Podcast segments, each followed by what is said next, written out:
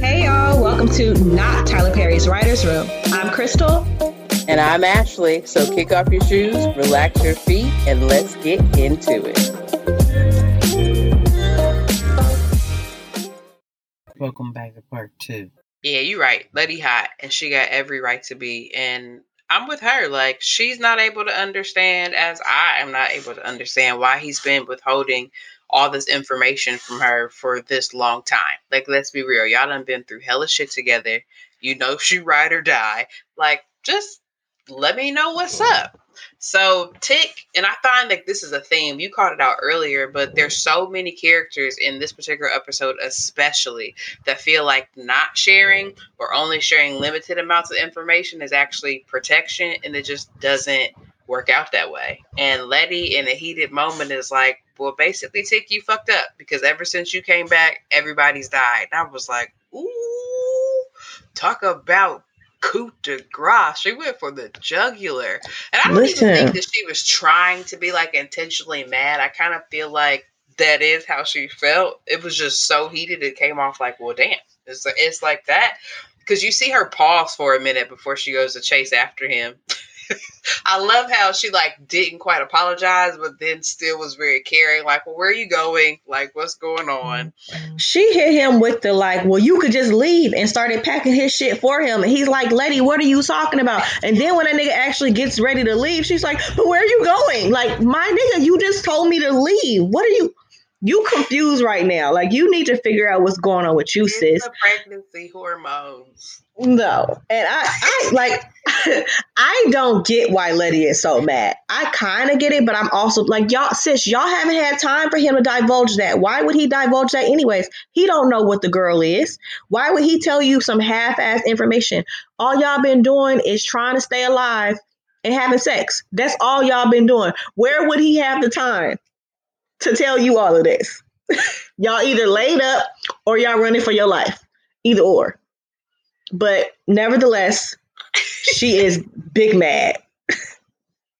Look, he says he's about to go fix it.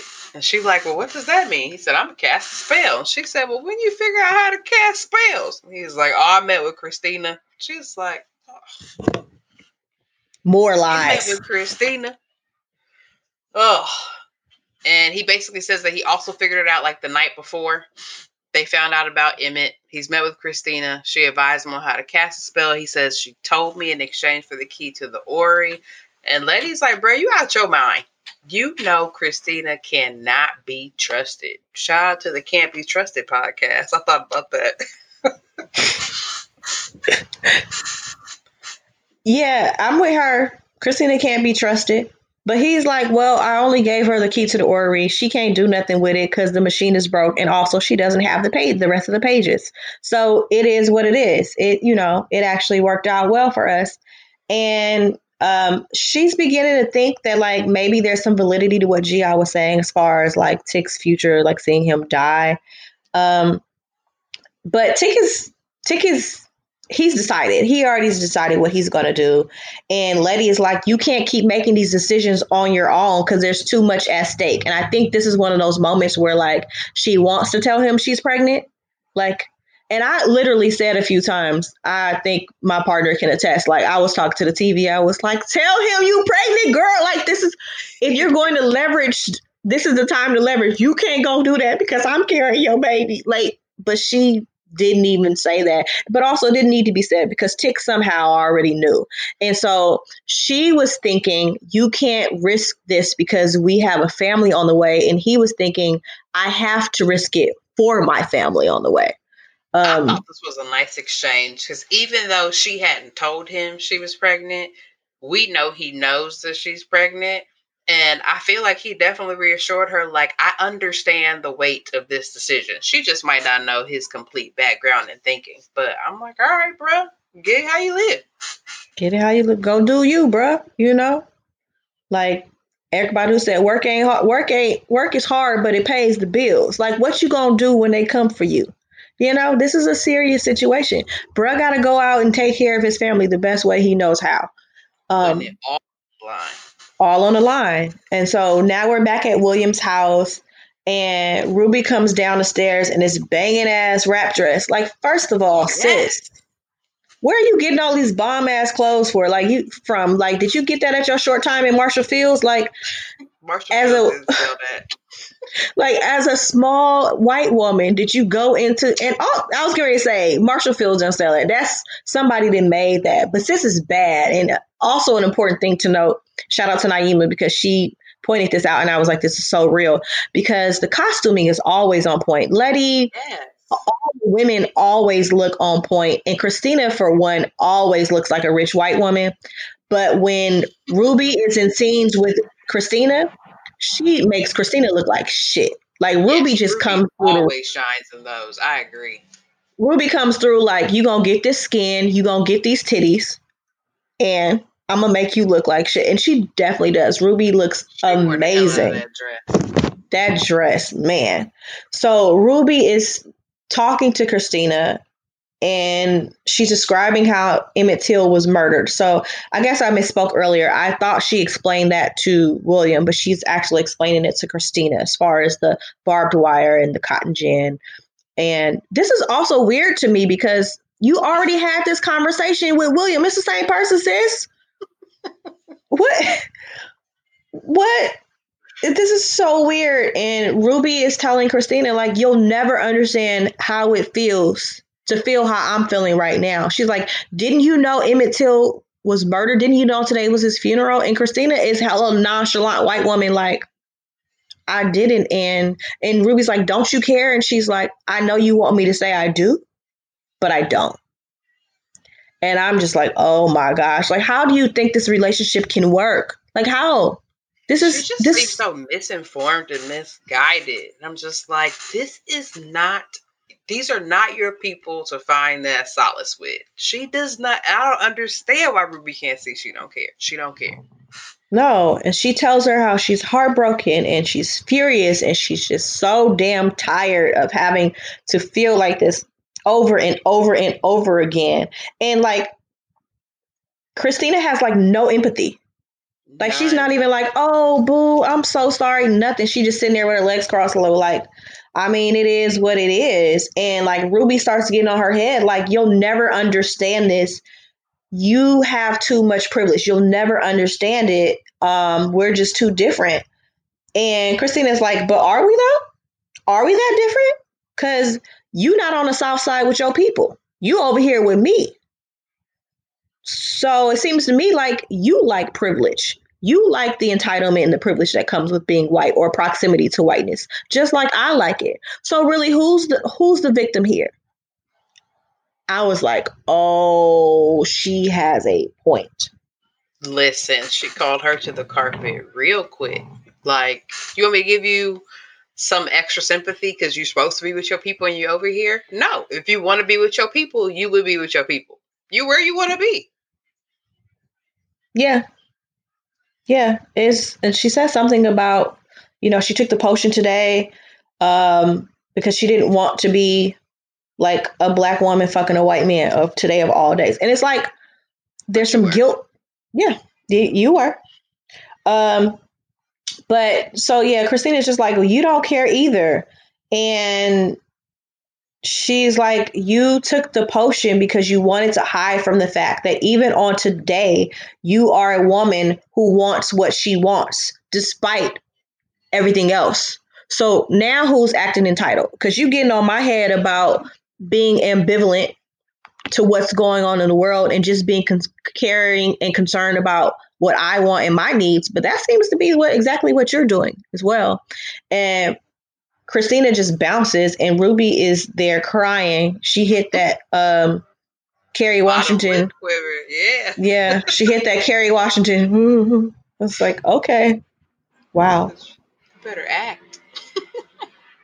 Yep, she doing Ruby is doing her look at the titties.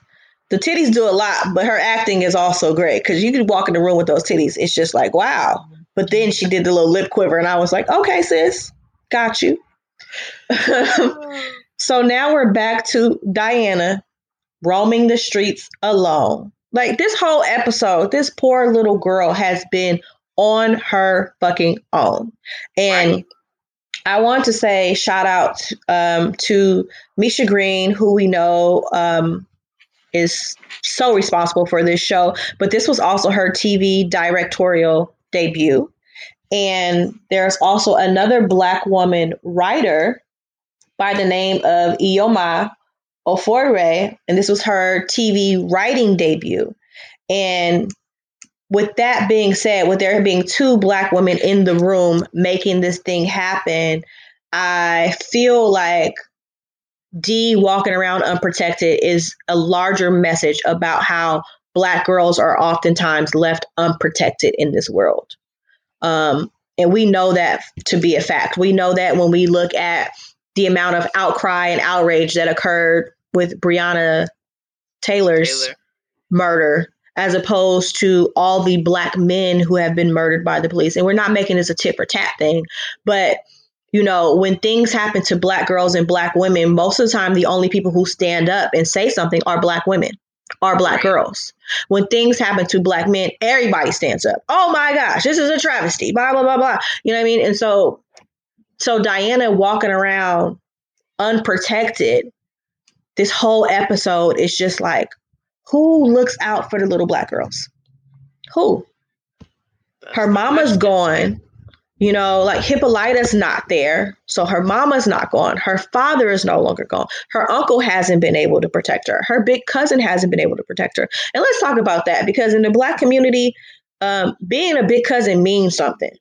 Tick yeah. supposed to have D right by his side. Like I know my mama was like, I trust you to go places with your cousins because I know nothing will ever happen to you when you're with your cousins. But apparently Tick ain't that kind of cousin because he he off doing some other shit, and Diana is just being by her lonesome. And she goes to Letty's house. So she didn't been at everybody's house. Right. She didn't made it to the north side of Chicago. She's in Letty's house now looking for Tick. And she um like approaches Letty. Like Letty's there. And Letty is leaving in a rush, in a hurry. And Diana is like, Letty, do you know where Tick is? Like she's asking for help. And Letty being a black woman with so much on her shoulders can't see that Diana is asking for help. And this breaks my heart because even in this moment, she's being unprotected by a black woman. Like you would hope that we would see in our children, oh my gosh, I got you, girl. But Letty is too, she in this whole like soap opera drama with Tick and Ji-Ah that she just can't see that this child is asking for help. And she's like, girl, call your uncle. And I'm just like, oh my gosh, Letty. I know. That was another ugh, myth for poor Diana. So Letty goes on about wherever she is headed. And as she's walking, Diana like is watching her walk off, and then she kind of calls out to her, like low key scared, like, uh, Letty. And Letty's like, uh, yeah. And she tells her, like, go get some water or something, but she can see Topsy and Bopsy behind her. and they are doing their thing, little poking out and dancing and shucking and jiving and hitting all the moves.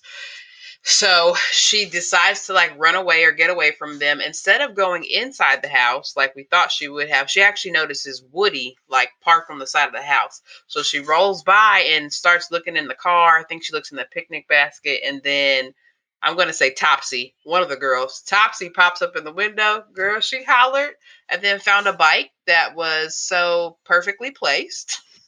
yeah, because it's, yeah, it's a white neighborhood. She got, she got the hell up out of there. I was like, go and get It's a white neighborhood, so you know they just leave their bikes and stuff out because ain't nobody gonna touch your stuff. You know, this ain't the hood, so she's like, "Oh, a bike, girl." I didn't see, you know, I didn't see Topsy Turvy them because I heard scary music and I said, "Turn my head," Yo, and I they, I they had no words in this episode. All they did was show up and dance. They embodied everything. They created the fear that you experienced they acted their asses off. And also, this is probably a good time to pause and say that Misha Green said on Twitter that this episode was very much um, inspired by minstrel shows and Uncle Tom, of course, because we know she's like, what's scarier than racism than minstrel shows? Um, but it's also inspired by the Devil Doll chapter in Matt Ruff's novel. So there's a chapter in Lovecraft about devil dolls. And Misha is a huge fan of Nightmare on Elm Street and it. That's And I can totally see all of that.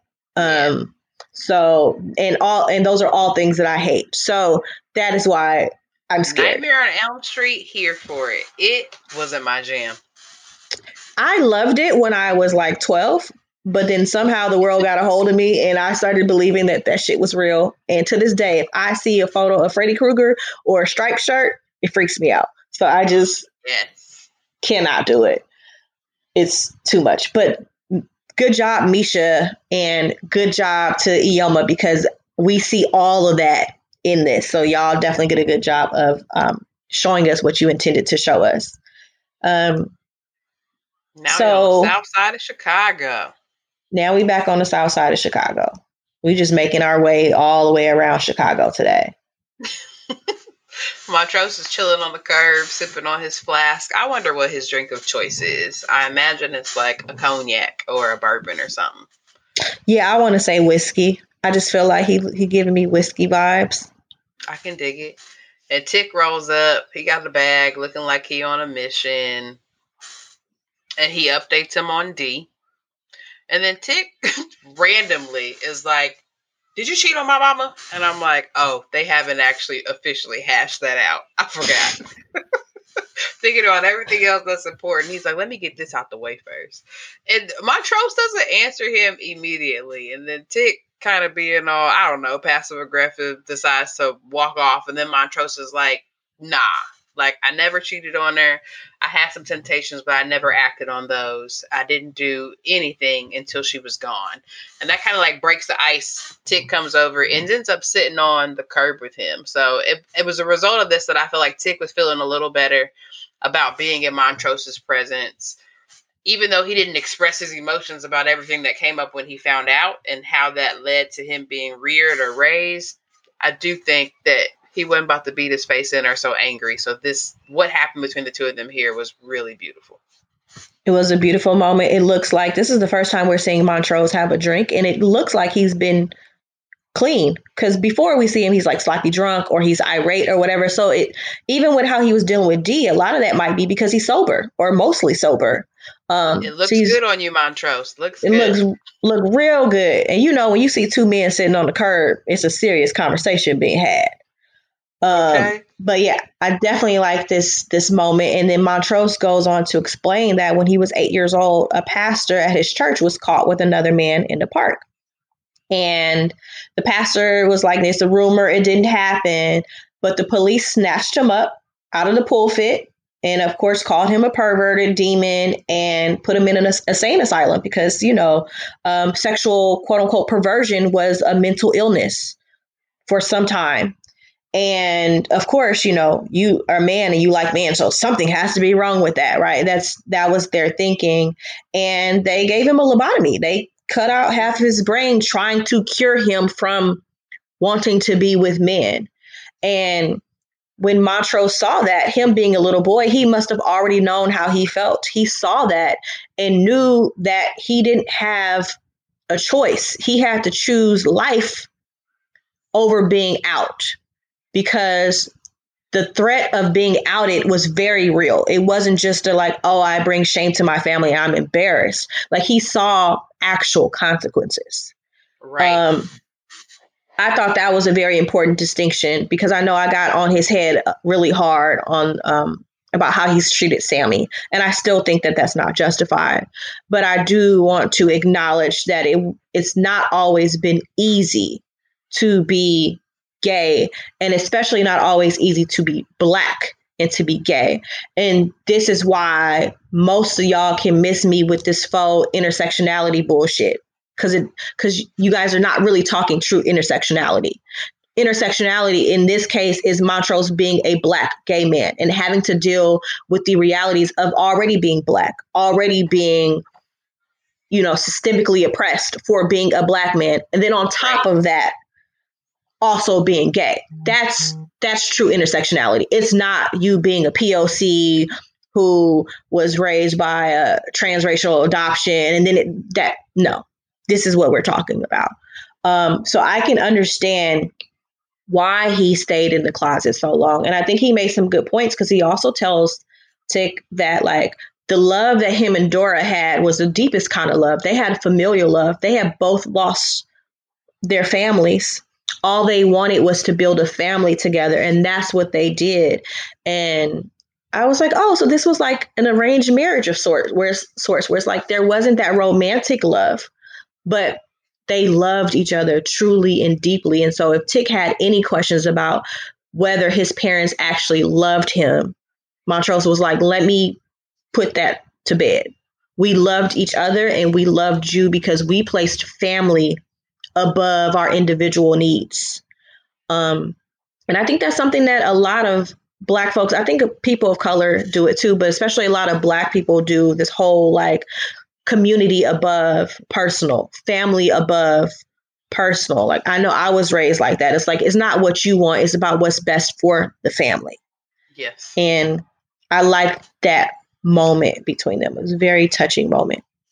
It was so touching that Tick tells Montrose that Letty's pregnant, even though she hasn't told him yet, and tells him that when he went through the portal, he actually went to the future and he received a book that he found out was actually written by his son. So I know last episode we were kind of left thinking like is did Uncle Daddy George like write this book and did he change history in some sort, but Tick says this is actually his son.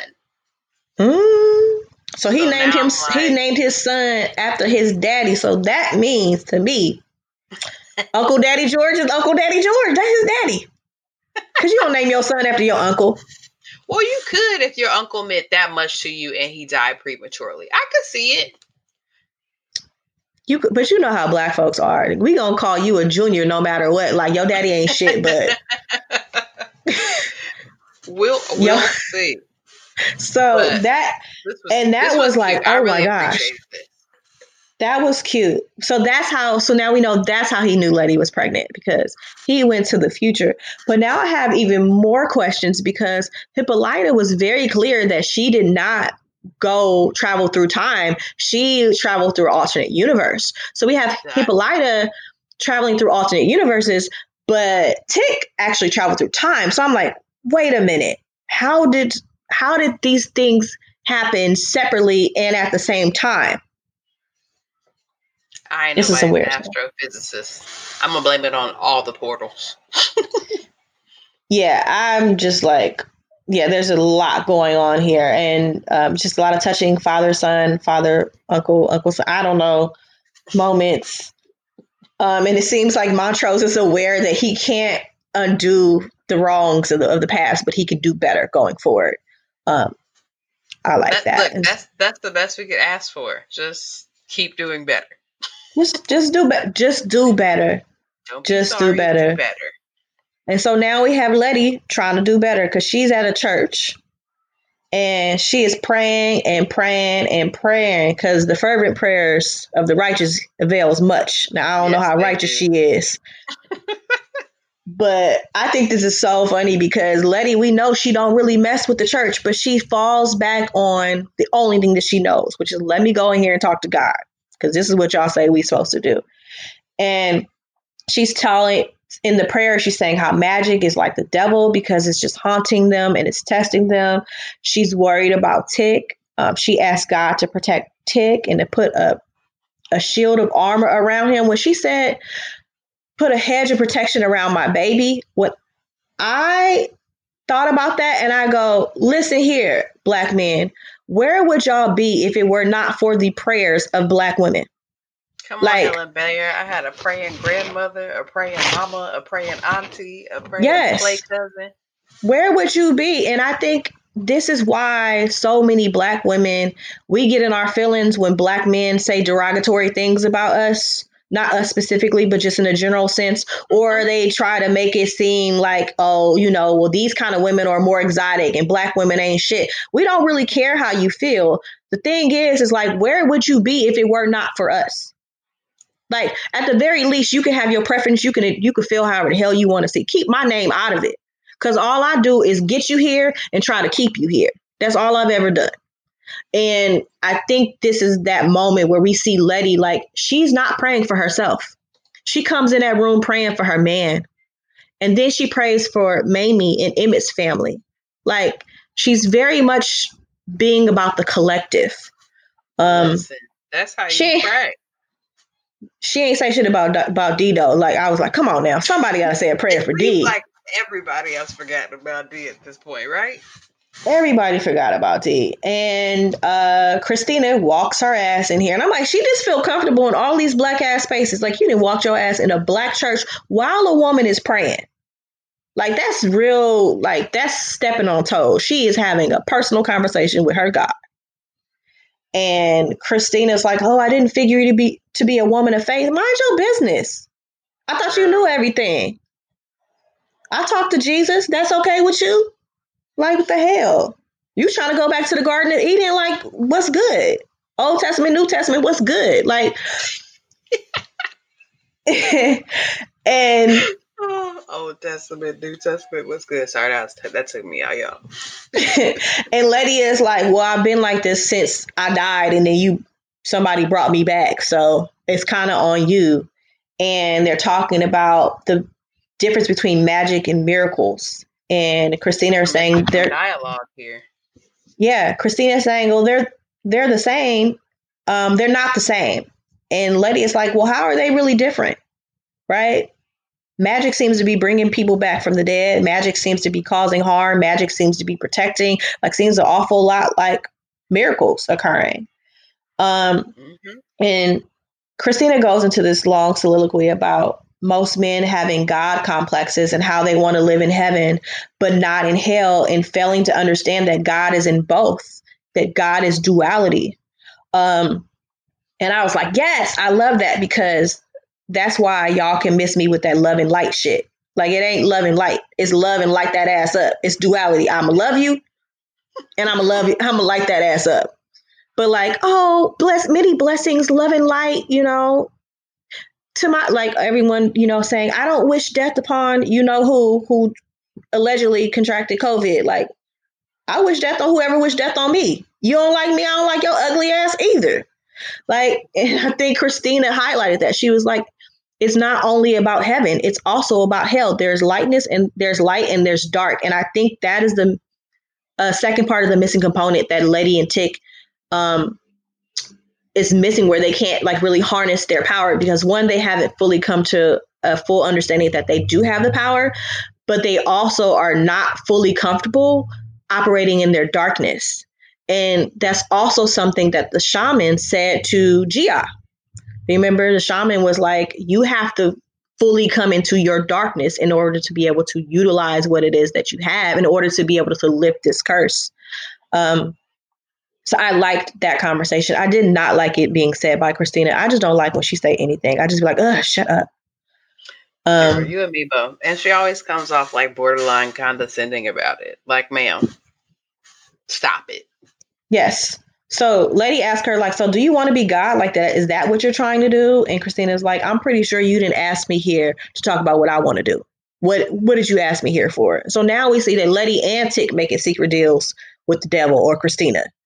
There And we. Letty pulls out the negatives of Titus pages and tells her that she could have them if she makes Atticus invulnerable. And I'm like, here we go again. She trying to protect her man Mhm. but not herself. And Christina, I don't know why she said this. She said, No, I'm not doing it for Atticus. I'll do it for you, though. I And- couldn't figure out why she did that either. I'm like, is it because of the the symbol that she just she taught Atticus? Does she know that Atticus doesn't need it? Um, is she just trying to align with with Letty? I wonder if she. I was like, oh well, maybe she knows Letty's pregnant, and since Letty would have the continued Letty le, legacy, then it might make sense to protect Letty because Letty's protection carries through to the child. I don't know.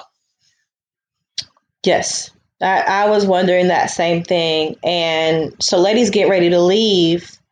Um, and but Letty gives Christina the negatives, and then Christina starts saying something in the language of Adam, and she touches Letty's side, and we see her skin getting red and it's bubbling and it appears to hurt. And Christina tells her that she now has the mark of Cain, which is the invulnerability spell. So she's just used the invulner- invulnerability spell, um, which is her father's spell, which is also the same spell that they used to bring to heal Letty in the first place when she was shot before. Um, so, and we notice, yeah, and we notice that this is the same mark that was on William's chest. Um, Girl, so now I'm like confused because it wasn't on William's dead chest. So is it on? It's just on Christina, and it manifests on her his chest when she's William. Yes, that, and also it kind of looks like Tick's birthmark on his um, back, although it's Hmm. smaller, which also looks like the same birthmark that his like great aunt or Yeah. Wh- whoever had. So I'm like, is that also why she didn't give him the invulnerability spell? Like, does he already have it? I don't. I don't know, girl. I don't know. It's a lot. It's a lot going on this in this scene. Um, but also in biblically, we know that God's promised to offer Cain divine protection from premature death. So that is most likely why it's called the mark of Cain. Um, but yeah, that's a it's a lot going on in that scene. But like I said, she had a praying grandma, or in this case, she had a praying gr- mother, and um, they said train up a child in the way they should walk, and when they get older, they will not depart. Letty was like, let me call on these on this guy. So now we are back at we're back to Diana on her own again, and she comes out of an alley on this bike, and she notices cops eating pizza. Um, not donuts because it's nighttime. Duh. They eat donuts in the morning, pizza at night. Duh. And the streets are empty, and she's looking around for Captain Lancaster. And Topsy and Bopsy pop up behind her. I don't know what happened because the minute they popped up, I popped out. So Man, this one is where we saw the Nightmare on Elm Street, like long fingers things happening. They just keep giving me more, and of course, they were dancing their asses off. I just, I was so impressed with them. And just when we think they're about to grab Diana, she drives off on the bike, keeping me holding on. come on, come on, D, make it out. And so now we're at somebody's house. I'm not sure whose house is, um, but Montrose and it's Montrose and Tick, and Montrose is telling Tick like you should have never give, gave Christina that key. Um, Tick's like she can't use it. She doesn't have. It's broken. The the time machine or whatever is broken. Um, but then Tick tells Montrose about what happened to him when he went through the portal, and he's telling him that also Hippolyta may be trapped in the future. Now we know that this is not true because in the last episode, Hippolyta has free reign to travel throughout the universes as she chooses. Mhm. Um, but Tick doesn't know that, and so he thinks his aunt needs their help. And so what happened? So he's telling Montrose what happened when he went to the future. And what was that that happened? Yeah, he says that it was chaotic and that he showed up and there were some white people rioting and there was this woman in a hood that put a book in his hand and pushed him back through the portal. And I said, I don't even know if it's worth me asking more questions about this. but he also shares that Lovecraft Country was actually written by his son and it's their family story with a few changes. And the changes that he lists in regards to Uncle George surviving Ardham, um, D being a boy named Horace was actually a huge shout out to Matt Ruff in the actual novel Lovecraft Country. And he talks about Christina as well, even though I think in the book Christina's actually a male named Caleb, but that's neither here nor there. Tick says there are enough similarities for him to know that some of it is actually true. So Montrose asks a very good question, like, just tell me, is there a happy ending? Like that's all I really need to know about. And he's like, Christina Braithwaite actually sacrifices me to become immortal on the autumnal equinox, which we find out is five days from now. So Tick knows that casting a spell can kill him, even though this is still something that he wants to do, but he feels he has to make every effort to do what's right for the chance for him and his son to live. And then Montrose asked him, or he asked Montrose for advice. Basically, like, what would you do? And Montrose is like, look, son, you know, I thought that I was going to die by the hands of a white man, whether I was going to be hung or whether they were going to shoot me. And this magic he's like, magic is way more jazz. And he's like, I'm gonna do whatever I need to do to protect and save my son and my grandson, even if it kills me. And I said, Wow, now here's Montrose offering himself as a sacrifice. Mm-hmm. Come through, Papa. Sometimes, you know, sometimes parents they don't do right during the parenting phase, but they they really come up when they're grandparent. They become a papa and a yaya, and they all of a sudden got it figured out. Like, wow, you couldn't have did that shit when you was raising me. Cool, but I love it. I, I just like seeing this was the transformation that I want to see from Montrose. Like I wanted to see him to be aware of the damage that he has done and to acknowledge it and to try to do better. And he appears to be doing that. And I think that's how we heal generations by being honest and stepping up and not just being like, well, it is what it is. Cause I was, you know, all my family got killed and, you know, blah, blah. No, you still can be different. And so I love to see Montrose stepping up to be a stand up guy.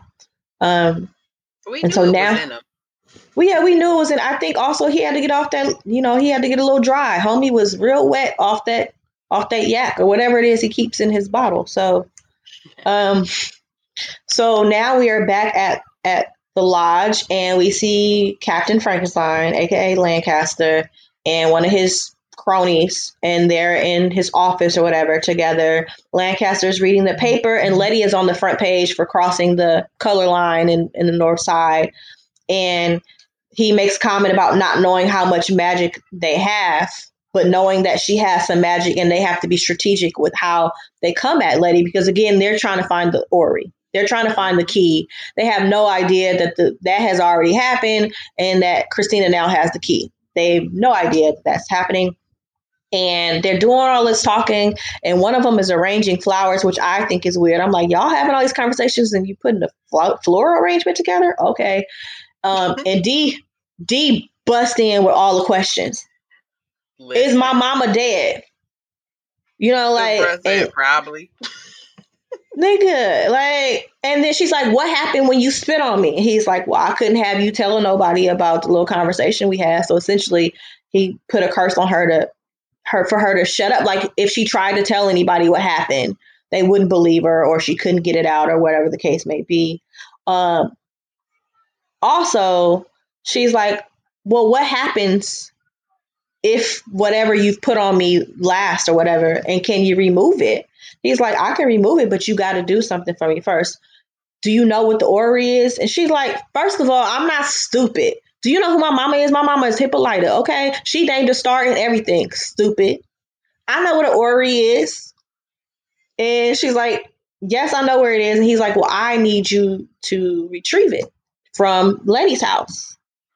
Um, also, she checks oh boy, and she was like, First of all, Hippolyta's Greek, dumbass. Listen, I was here for all of that. And when he says, you know, I can lift this curse as long as you bring me the orrery, whatever, she like thinks about it. Then she spits on him. She said, fuck you. And it stinks in here.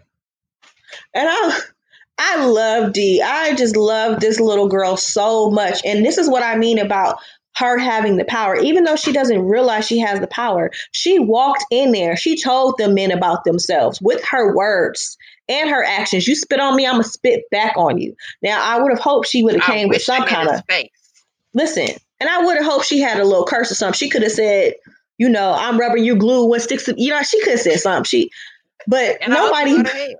yeah, And your mama's a bitch, but she haven't. Nobody's taught her that. Nobody taught her anything.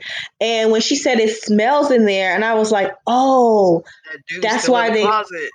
not only that, but mind you, Captain Frankenstein has black flesh sewn on him. So they keep flowers around because he's rotting flesh, like in that room, like wherever he is.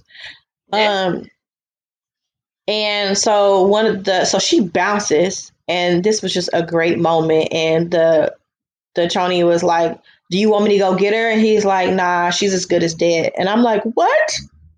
Mm, What do you mean?" mm.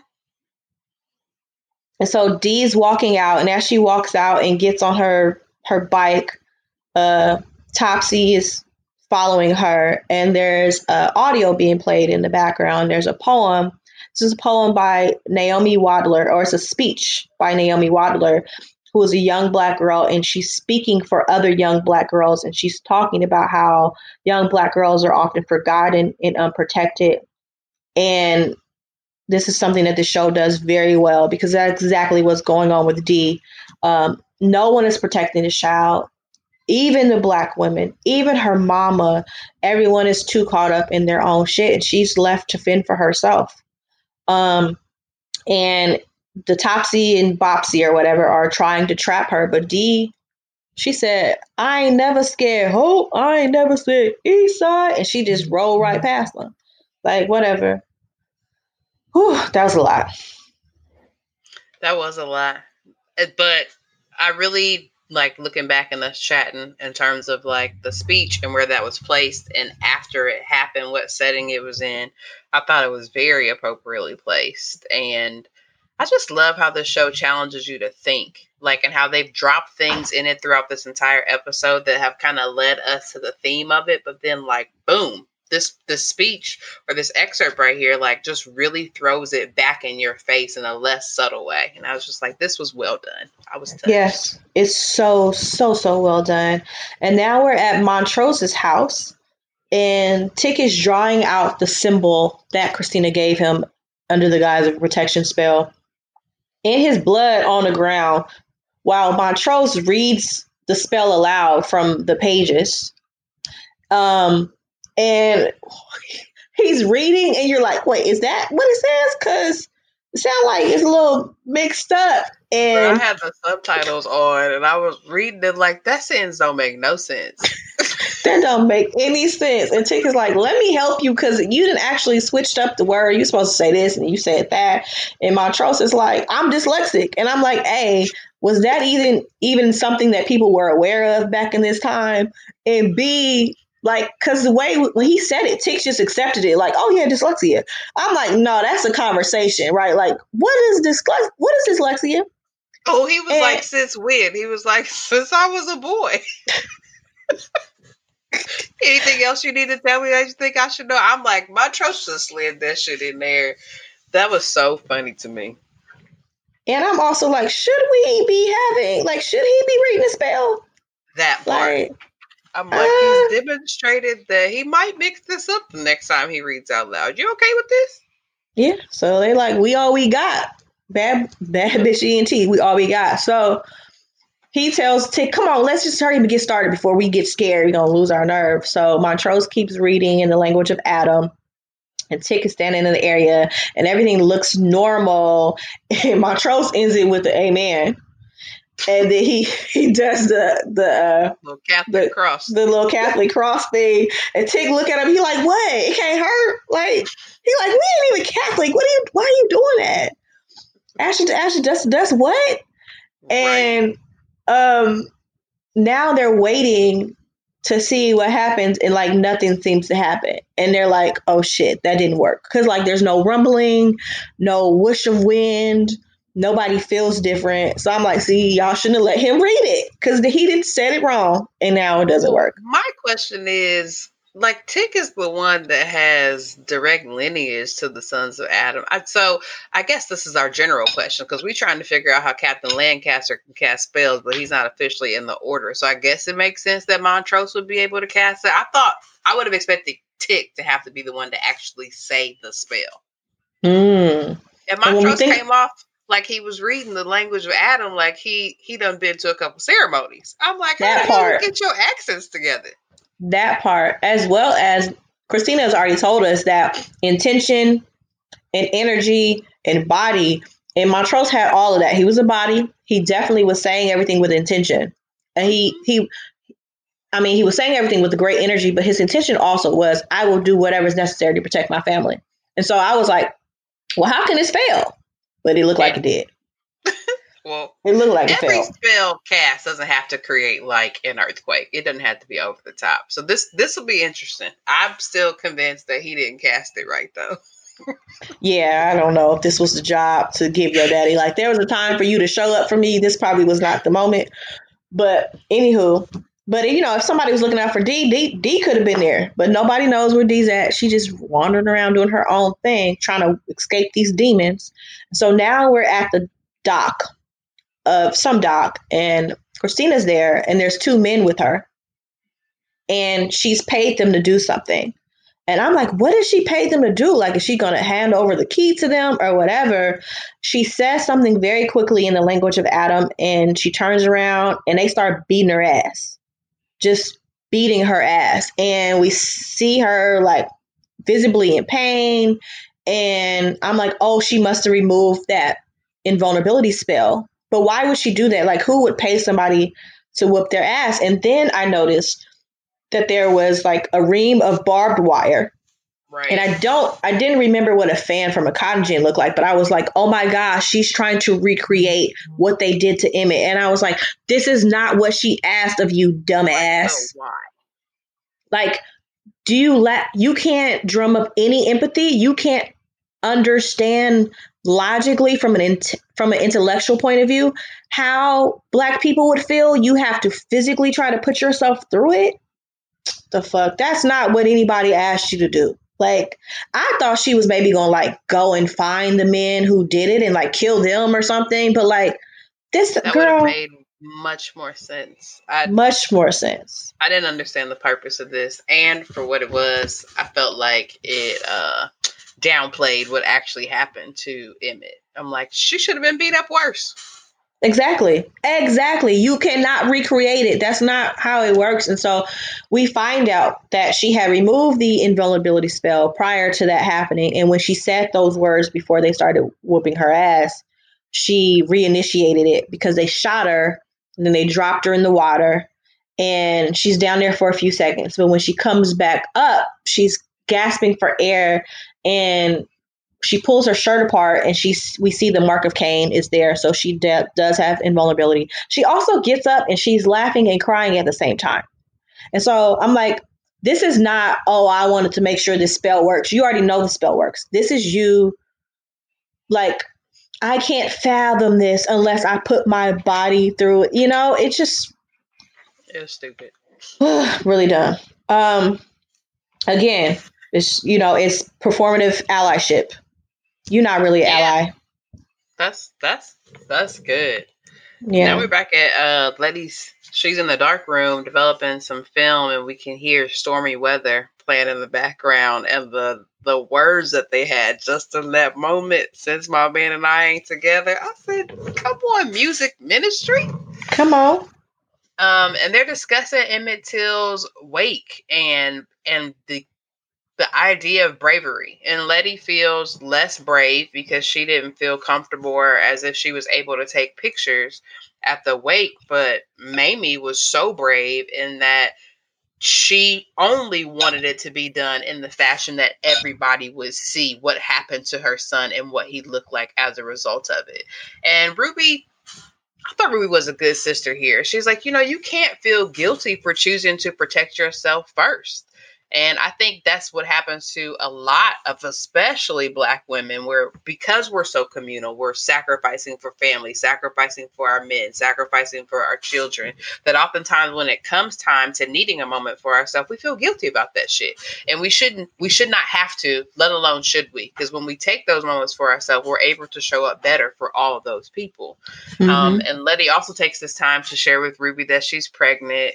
Ruby's just like, damn, like you done really got yourself into something now. Cause I'm like, and then Letty thinking she uh letting her in on something says, "Girl, you don't know the half of it," and then Ruby spills all her tea, girl.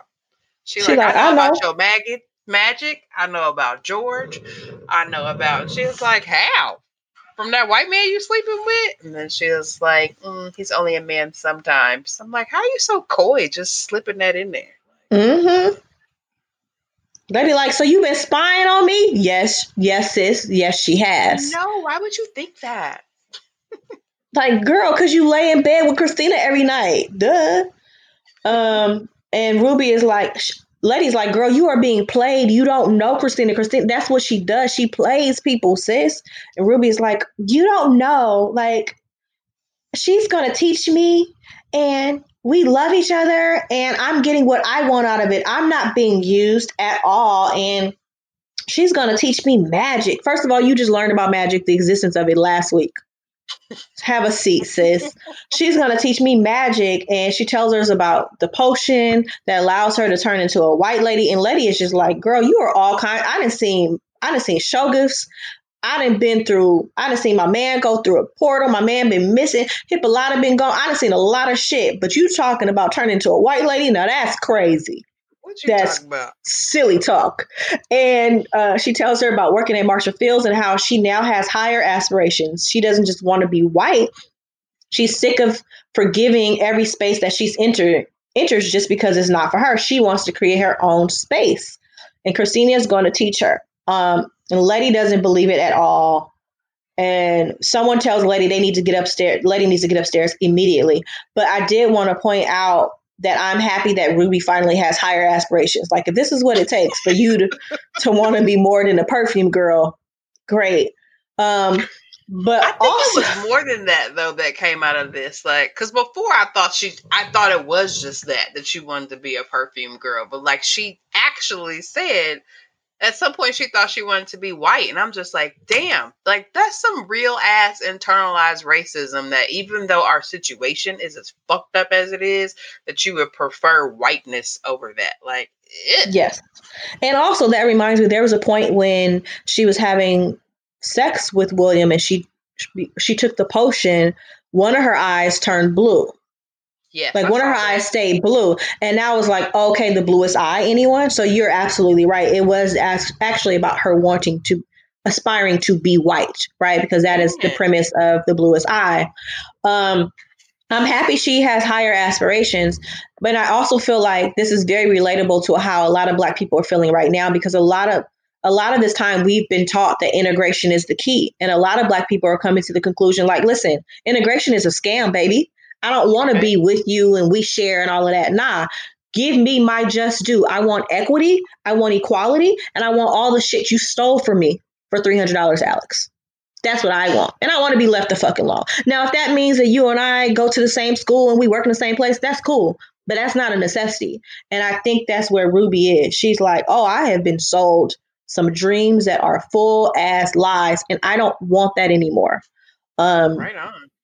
And I also feel like Letty being pregnant now, it it has softened her because she's usually such a like. I feel like she would have went harder on Ruby, like what? And she just was like, I don't, girl, I don't have the patience. I have a little, I'm a little nauseous. It's a lot going on. You on your own. If You're on your own. So they tell her Letty needs to get upstairs immediately. And now we're back at Earl's garage, and Dee is in there and she seems to have some kind of plan. Like she's on a mission. She's like locking and unlocking doors and like moving things around. And we're back at Letty's, and she's run upstairs, and there's a loud knock on the door, and she opens the door, and it's a whole bunch of police, and they're like, "We're looking for Leticia Lewis." Come on, um, government. Actually, I don't know if they knocked on the door. Didn't they kick the door down? Well, they op- they ended up opening the door. First, they looked out the windows and stuff. And then I'm like, they actually opened the door because they were like, you know, open up. We got a, a warrant. And Ruby asked to handle it. So, And I'm like, this is the thing where I'm like, if there was a time for you to use that potion, if there was ever a time for you to be a white woman, it's now. bro, you all up in my head because I thought the same thing. I'm like, you need to take the potion now. Because the only people that white police officers listen to are white women and white men. And you have the ability to become a white woman. Where you potion at, sis? Don't you tuck it in your cleavage? Just tuck it in there, pull it out. Yeah. God. God, man, you picking the wrong times to be black, sis. So so now we back at Earl's garage and Dee has a pipe. And again, this is that the thematic of baseball because she looks like she has a baseball bat. She looks like a baseball player. She got a baseball hat on. She got that pipe. She ready. She like, come on, come on, demons. Come on, Topsy and Bopsy and whoever hell. I'm going to whop y'all asses. Um, she's like waiting. She's like anxiously waiting. But what she does is she grabs some paper and a pencil and she starts scribbling. And I think this is so interesting because D doesn't Dee is not fully aware of her power, but she does know one gift that she has is drawing. Yep. And and what she's essentially doing is scripting. And we know that what she draws and writes and the stories that she tells can manifest because she manifested Orinthia Blue. Her mom literally was living in a universe that her daughter had created. And so Yep. Dee is using part of her power. Um, but this further is just like, where is your mama? Like, Hippolyta learned all this shit about you got to name yourself, who you want to be. Like, she learned all of these things about personal power, about how to use your power. And Dee could use that right now, and she does not have that information. Um, so I was trying to figure out why she drawing it. Is she drawing this to manifest? Is she drawing this just so she leaves a record? So if something happens to her, somebody knows what these things look like and what happened. Whatever she's doing, more of the latter. yeah, whatever she's doing, she's very, very smart. And I'm just like, please, dear God, let Dee make it through. Well, now that she understands how that spell works, right, it prevents me from being able to talk about it. But like you said, I got other gifts where I can still communicate. So So now we're back at Letty's. Yes, we're back at Letty's, and the knocking continues. And Ruby's like, "Let me handle this because I don't want your baby born in in jail." but again, she don't turn to a white woman. She just opens the door. And what you gonna handle, Ruby?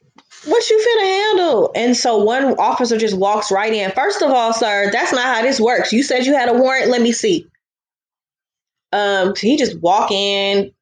They say they got a tip about a known Nation of Islam radicals organizing at her house in retaliation to Emmett Till's murder. And this is all bullshit, and Letty says so. Um, and then Captain Lancaster tries to enter the house, and he's blocked. Why? Because that protection sigil that's on the outside of the door can't come in. I hear you knocking, but you can't come in, sir. Um, so he realizes then that she knows more about magic than he bargained for. Ruby has no idea what happened. Now, just a few minutes ago, you was telling me that you was about to learn magic and all that. You don't even know a simple protection spell, huh? Talk about so- you know everything. You know everything. I know what you know. You know how to sex Christina and Will. That's what you do know. You don't know nothing else. Been up in that house. Been, been up in that house living with the people for weeks and you can't help. You don't know nothing to help me. What the hell? Like, this is just a lot. So Lady fills her in. She was like, it's a protection sigil, protects the house. And this is where I'm at. Like, okay, you got all this protection around the house, but not for the occupants of the house. Right. Um, oh, I also feel bad for her, the people who are still rooming with Letty. Like every every week or so, some shit pop off at this house. It's like, uh, it's too busy over here. I'm gonna move. I'm going back to the south. I'm going back to the hood because this is a lot. Um, so, um, but now Ruby knows that Letty knows some magic, and the next thing we know, they shooting. They shooting at the house. Just like some powerless white people who think they in power. Ugh. Then we get we're going they take us back and forth between Letty's and Earl's Garage, but we're back at Earl's Garage again, and we can see now that Topsy has entered the building. Listen, Dee got this pipe and she started whooping that ass. And just as she's doing that, we see Bopsy come in, and then they take us back to Letty. And I don't know how many rounds of ammo these police officers had because they looked like they were shooting some tiny pistols, but they were mm-hmm. shooting for a long time. And Ruby and Letty are on the ground. You seeing stuff being broken and absolutely destroyed and like there's this moment where letty sits up and you can start to see bullets bouncing off of her and ruby's like letty get back down but i'm letty is like oh shit that invulnerability thing actually works That thing worked. It was like, wow, I love this scene. I love the way it was shot because it was almost like things were moving in slow mo.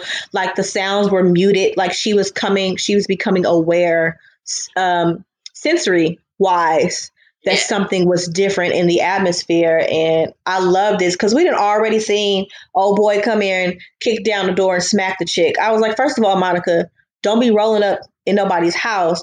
And now I have questions of like why he was allowed to come in. Is it does the protection sigil just protect against magical beings or people with magic? Um, how does that work? Because I don't know. It's just a lot of weird things going on. But I was glad to see that that invulnerability spell did work um, on Letty, and Letty comes to this realization, and I'm just like, oh, she's going to use this to her advantage now. she better Yes. And so now we're back at Earl's garage and Dee is in there screaming and yelling and she's fighting Topsy and Bopsy. And Montrose hears her screaming and he runs in and she's fighting for her life, but he can't he can only see her. But he gets a hold of her and he takes the pipe away from her and she's yelling let me go. And we see blood on her white dress and we see her arm is bleeding but he's like he's stopping her from protecting herself. Mm-hmm. uh, and i'm like oh my gosh the one time one time one of y'all actually come in to help. You're not actually helping. You're hurting I And- know. I don't I don't really know if we can I don't know if we can really blame him. You hear your niece screaming and hollering, you want to go help, but also, bruh, you just casted a whole spell. You've seen some shit. You see the girl is bleeding. This might be a moment where you just have to be suspend disbelief and be like, I don't know what's going on here, but how can I? Like he could have said, How can I help you? anything other than holding her down.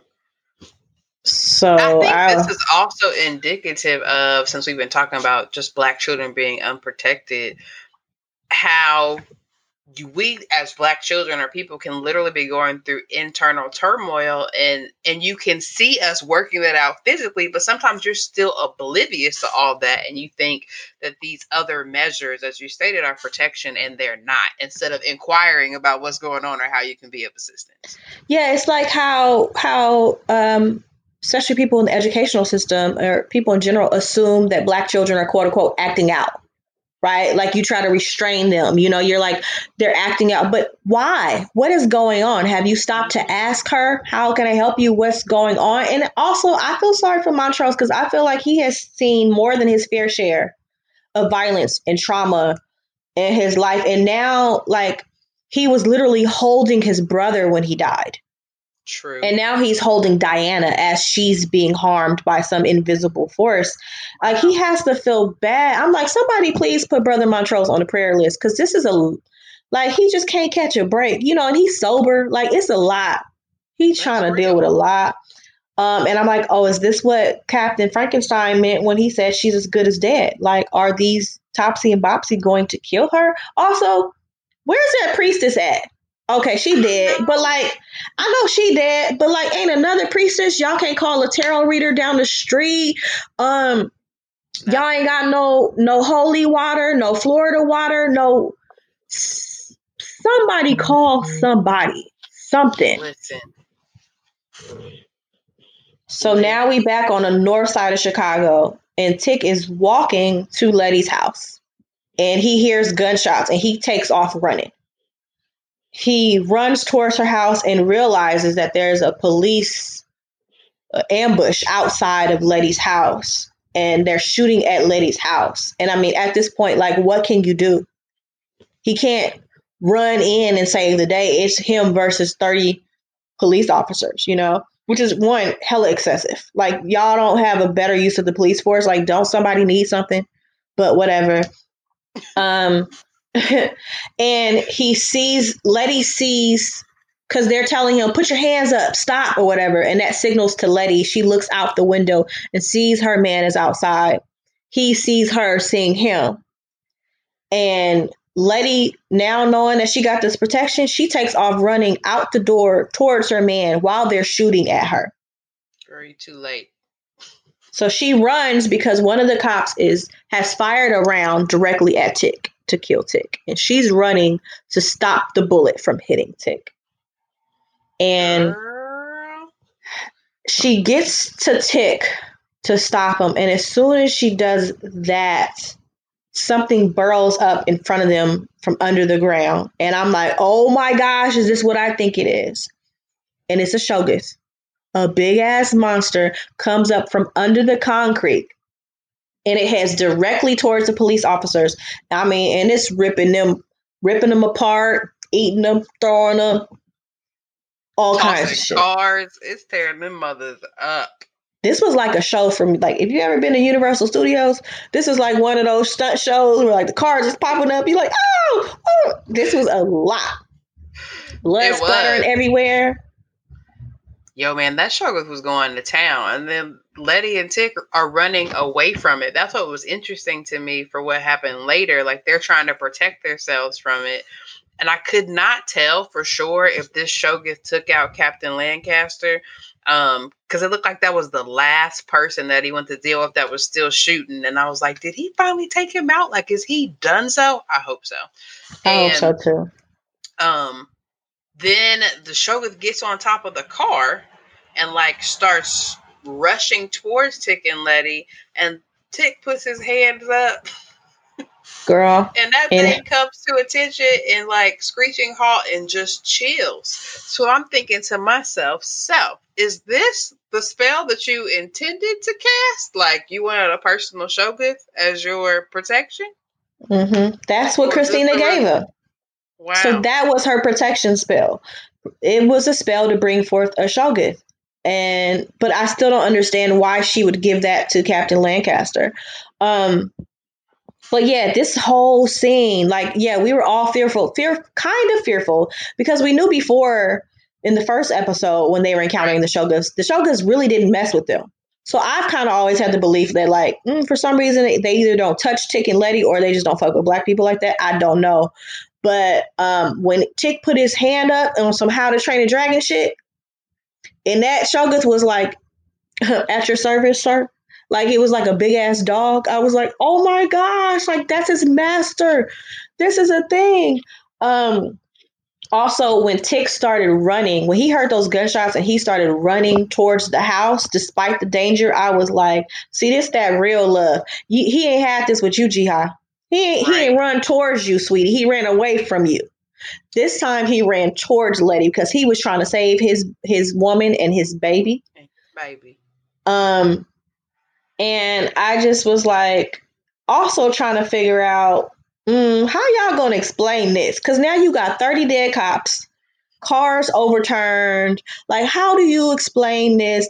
All these things are gonna magically disappear, or um, also, where's the shoggoth gonna live? Like, does he go back underground? Do you build a big ass doghouse? I don't know.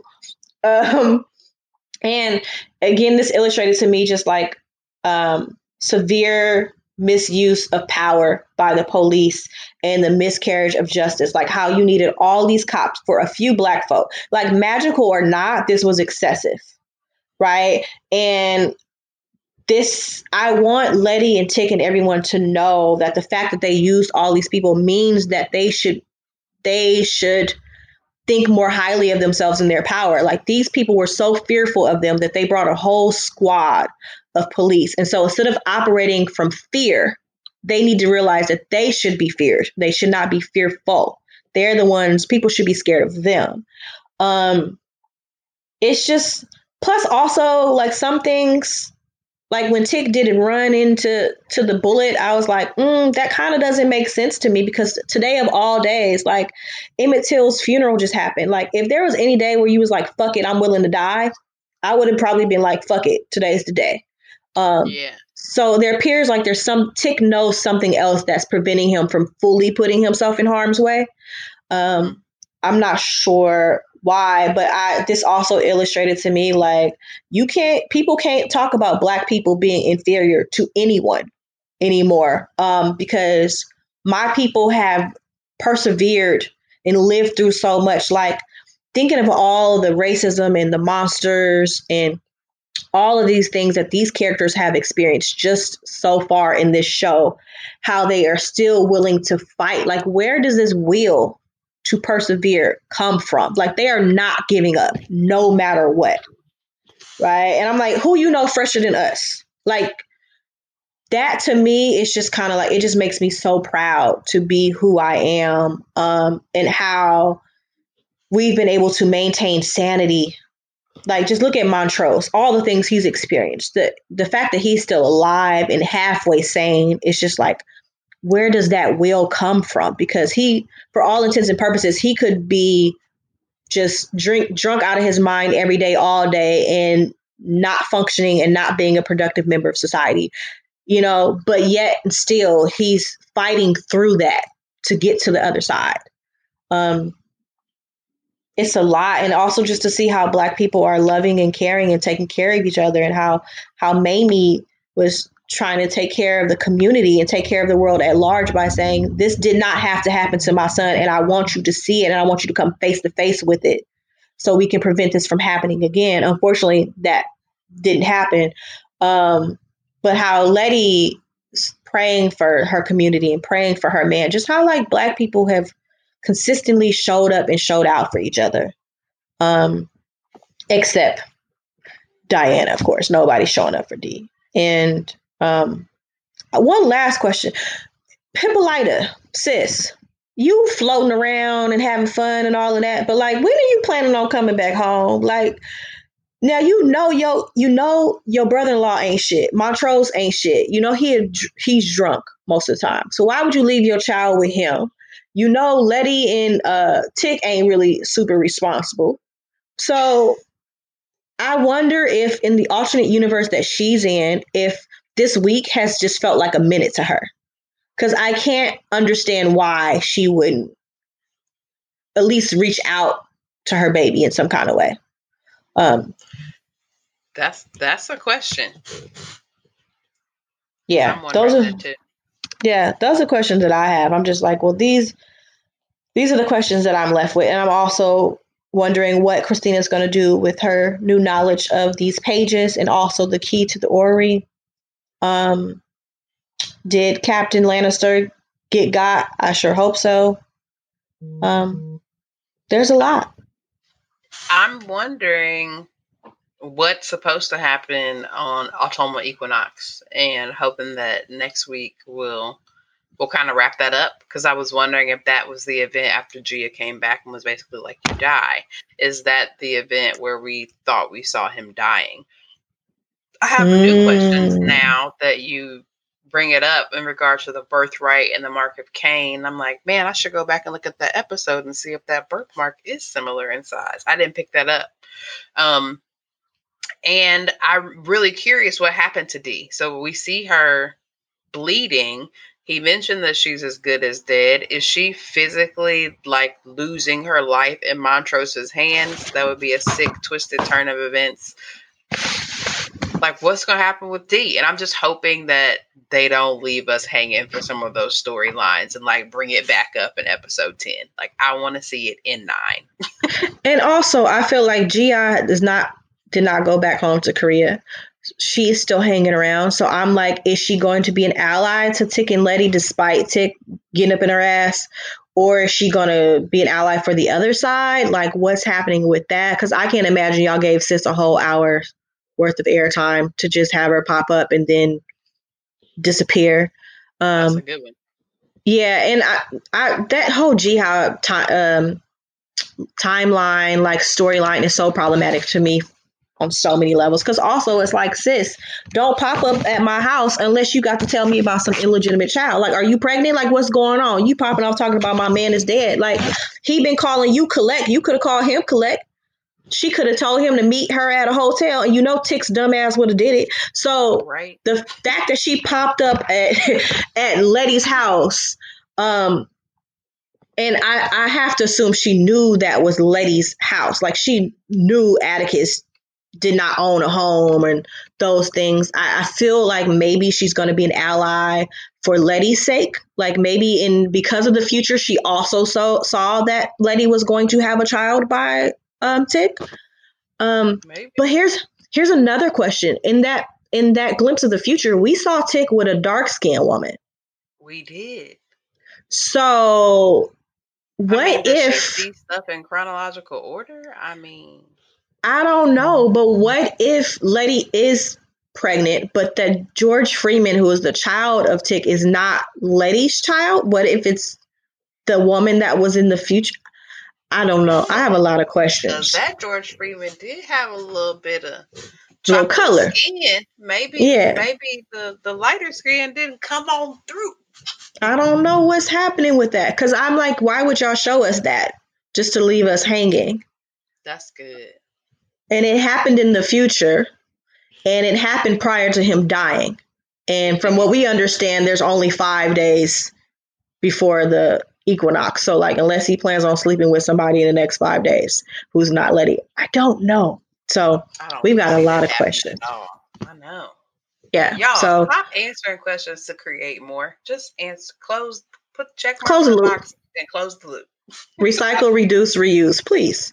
Because um, also, I was having discussions with Naima and Obatala about this, about like how the series is so great, but sometimes it seems to be like kind of all over the place. Mhm. And they were just making a comment of like sometimes when you get a shot, when you get a show that's greenlit by HBO, you don't know when this opportunity is going to come again.